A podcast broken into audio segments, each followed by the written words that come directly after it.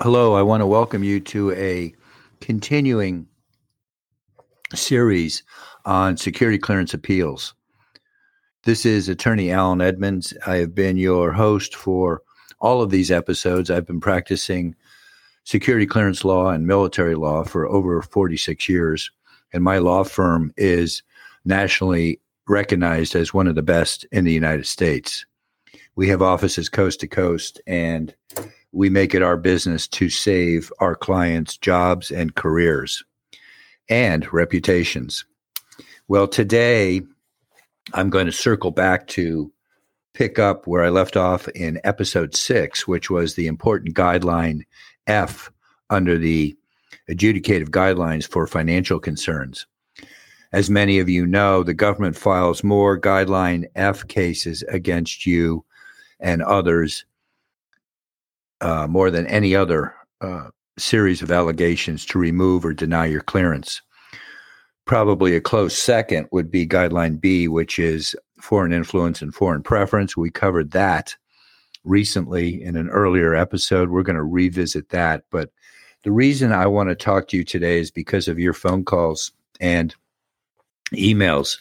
Um, I've invited you uh, to call me at any time, 800 481 2526, or to uh, email me uh, through the website, alanedmonds.com or nationalsecurityclearances.com, and uh, present questions and start a dialogue with me about these uh, cases. The federal government is becoming very, very aggressive following recent uh, administrations in Washington, D.C., with security clearance concerns. The Department of Defense has responded with uh, increased efforts to uh, review clearances, comma, revoke clearances, and deny clearances. So it's a rough environment right now, and it's one of those uh, variables or unknown factors that enters into the security clearance realm uh, when you're applying. Of course, you can't control this. This is beyond your control. And what happens is the politics or the misconduct of politicians or high ranking individuals when they hold security clearances impacts you uh, at your level, even though you are a innocent uh, bystander and not a participant. You're simply seeking a job. You have a sponsor. The uh, the sponsor is saying, please uh, fill out this e-QIP or SF86 and send it in. And you're doing so in an environment that's beyond your control. So I have people that have immigrated to the United States from Russia, and suddenly they're applying for clearances when there's uh, tremendous uh, acrimony and antagonism between Russia and the United States. Or I have Chinese Americans that have come to our firm because of our reputation for success, and uh, they've been given an SOR. And here we have a political climate between the United States and China that's very hostile. And again, that's not something you can control, but it's something that we have dealt with hundreds of times at the Edmonds Law Firm. And uh, we're delighted to help you navigate uh, these difficult situations. Today, though, we're not going to talk about uh, factors that you don't control. Rather, we're going to talk about uh, factors that you can control or you can mitigate. And uh, this is going to be an episode, uh, as I said, about Guideline F financial concerns.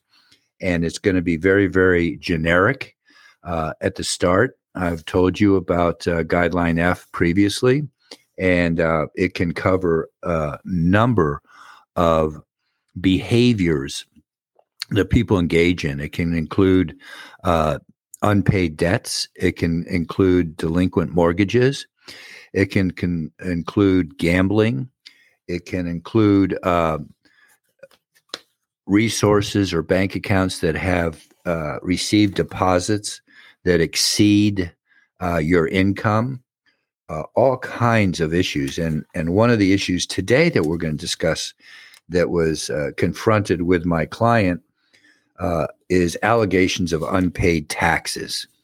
And uh, in addition to that, this individual had uh, several debts that were not paid.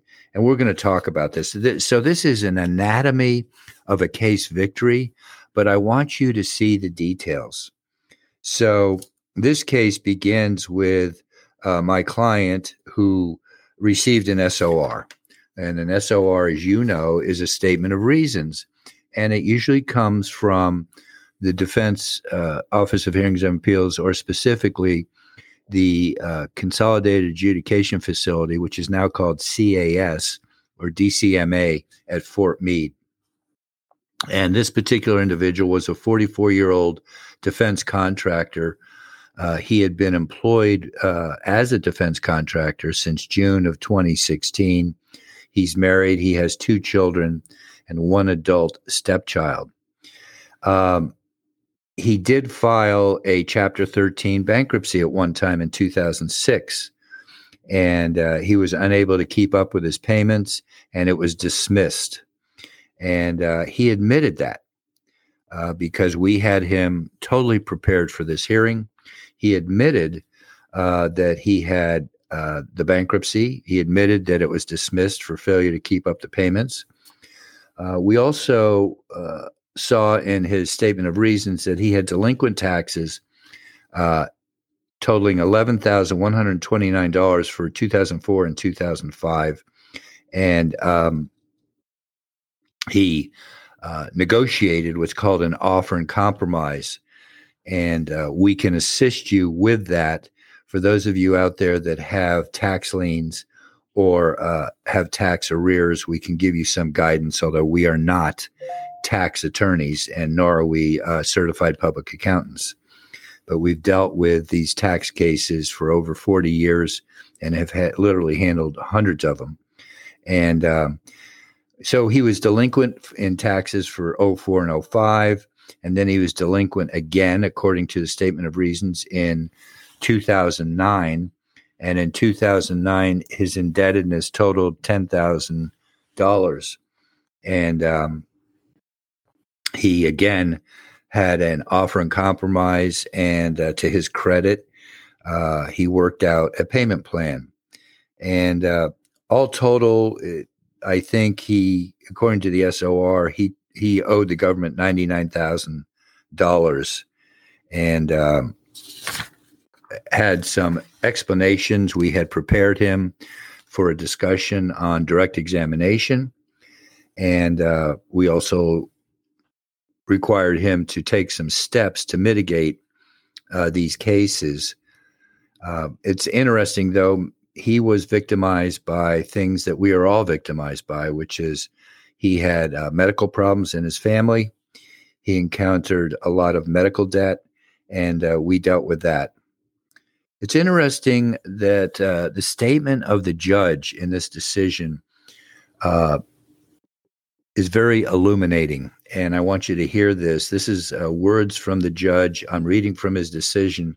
And he's talking about guideline F. And he says something that is really heartwarming for me to see coming from an administrative judge. And this is one of the better judges in the system. We know the judges from coast to coast, there's over uh, 40 of them at Defense Office of Hearings and Appeals. And just like attorneys, doctors, and car salesmen, uh, they range from very, very good to uh, the opposite. Anyway, uh, the judge says these guidelines are not inflexible rules of law. Instead, recognizing the complexities of human behavior, administrative judges apply the guidelines in conjunction with the factors in the adjudicative process. So that's refreshing. He's trying to tell us that the rules and the regulations that he is applying are not rigid and they're not concrete. And he has an open mind. And he goes on to say the administrative judge's overreaching adjudicative goal is a fair, impartial, and common sense decision. Well, some of you have called me after you've left the courtroom when you've appeared on these cases by yourself, and you said it was the most humiliating, degrading experience that you've ever had. You felt totally devastated. Uh, some people were on the verge of emotional upset. They said they were treated poorly by the government attorneys and poorly by the administrative judges. Uh, that is a fact of life. You can go into any court, any federal district court, you can go into state courts, and you will find judges that are fantastic, and you will find judges that are not. And some judges are very demeaning. And uh, maybe they've been on the bench too long, or maybe they have their own agenda or personal problems or biases. Who knows? But uh, the judge that wrote this decision is very enlightened. But he says here uh, that the administrative judges apply these guidelines and uh, it's supposed to be fair and impartial. And I agree 100%. I have appealed some decisions that other attorneys lost, and the client came to me, uh, Alan Edmonds, to do the appeal. And when I read the transcript, it was fair that what was absent was a fair and impartial common sense approach to the decision. Um, so I have filed appeals on that. The next sentence, though, in this is very important for you. The judge says the entire process is a conscientious scrutiny of a number of variables known as the whole person concept. And this is what the Edmonds Law Firm is very proficient at. We're experts at presenting our client uh, in a light that is best for him and best to establish and show a foundation for mitigation. And we spend a tremendous amount of time on this. Our clients say to us, That's ingenious the way you have presented me. You've thought of things that I never thought of. You thought of things that other attorneys never thought of. And I'm so grateful that I uh, retained your law firm. So this is not hyperbole on my part. I'm not making this up. You can go to our website and read the uh, statements that clients make about us. You can go on the San Diego uh, Better Business Bureau site. You can go to Google and read all of the uh, dozens and dozens of reviews that we've received over the years. Um, we really try hard. We fight for our clients. The judge makes another statement that is very cogent and very important for you to understand and it really orients us to the whole security clearance process. And he says, quote, the protection of the national security is the paramount consideration. And you can't lose sight of that. This whole experience in these administrative hearings is really to protect national security. It is not to grant your clearance. And in fact, I've often said and it's somewhat harsh, I know, but it's a reality. At least the the numbers don't lie, the statistics don't lie. Uh, when you go to a hearing or you respond to an SOR, uh, the goal is to deny you your clearance. It's not to give you uh, the clearance when there's a question between you getting the clearance and the government's national security. It is always going to come down on the side of the federal government and national security. So people often say, well, gee, especially on guideline B cases. I've been in this country for 20 years. I've paid my taxes. I've uh, have no criminal record. I'm an outstanding citizen. Why am I going to lose this uh, SOR or this hearing on uh, foreign influence and foreign preference? And the answer is uh, there's going to be a scrutiny or an examination of your ties to a foreign country bank accounts, money flowing out of the United States to relatives, uh, business opportunities. So they're going to look at that. And especially if the country is a country of concern, such as China or Russia uh, or Saudi Arabia or Pakistan or some of the Latin American countries, uh, the burden is, is very heavy. And it's uh, and that's why the clearance could be denied we win a lot of guideline B cases and we win a lot of guideline F cases. And I'd like to think it's because of our preparation and our experience. But that's the orientation, which is the paramount concern for an SOR review, a response to SOR, and the paramount concern for the administrative law judge is national security. So the government realizes that uh, you know really the burden is on us and you have to admit or deny these allegations. So, this individual, back to this case, which was just incredible, uh, this individual um, had uh, over 20 debts and tax return problems. And we went into a formal hearing. We prepared a trial notebook. We prepared evidence like you wouldn't believe. And it's because we're experienced and we know how to do this.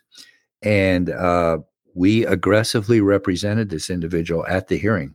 It was a uh, half day hearing. It took about three to four hours. And um, we did the hearing. He was prepared for cross examination by the government and we took him on direct examination and he was even prepared to take questions from the court and you can say well how can you do that how can you prepare somebody for the questions from the government or prepare them for questions from a judge and the answer is very simple it's our experience we have done dozens of cases before every single administrative law judge and we have done cases before department of energy uh, hearing officers. We've done cases before the hearing panels at NSA, the National Security Agency, and likewise with the CIA and the FBI. Uh, we appear, this law firm appears before every federal agency that has a established protocol for security clearance review and security clearance hearings. Those hearings can be called personal appearances and um, we appear in front of those hearing officers. And I can tell you from experience, certain agencies are just very, very draconian and very difficult. And uh, we go into those hearings, and you're prepared for that. If you go into these hearings by yourself, it is a very traumatic experience.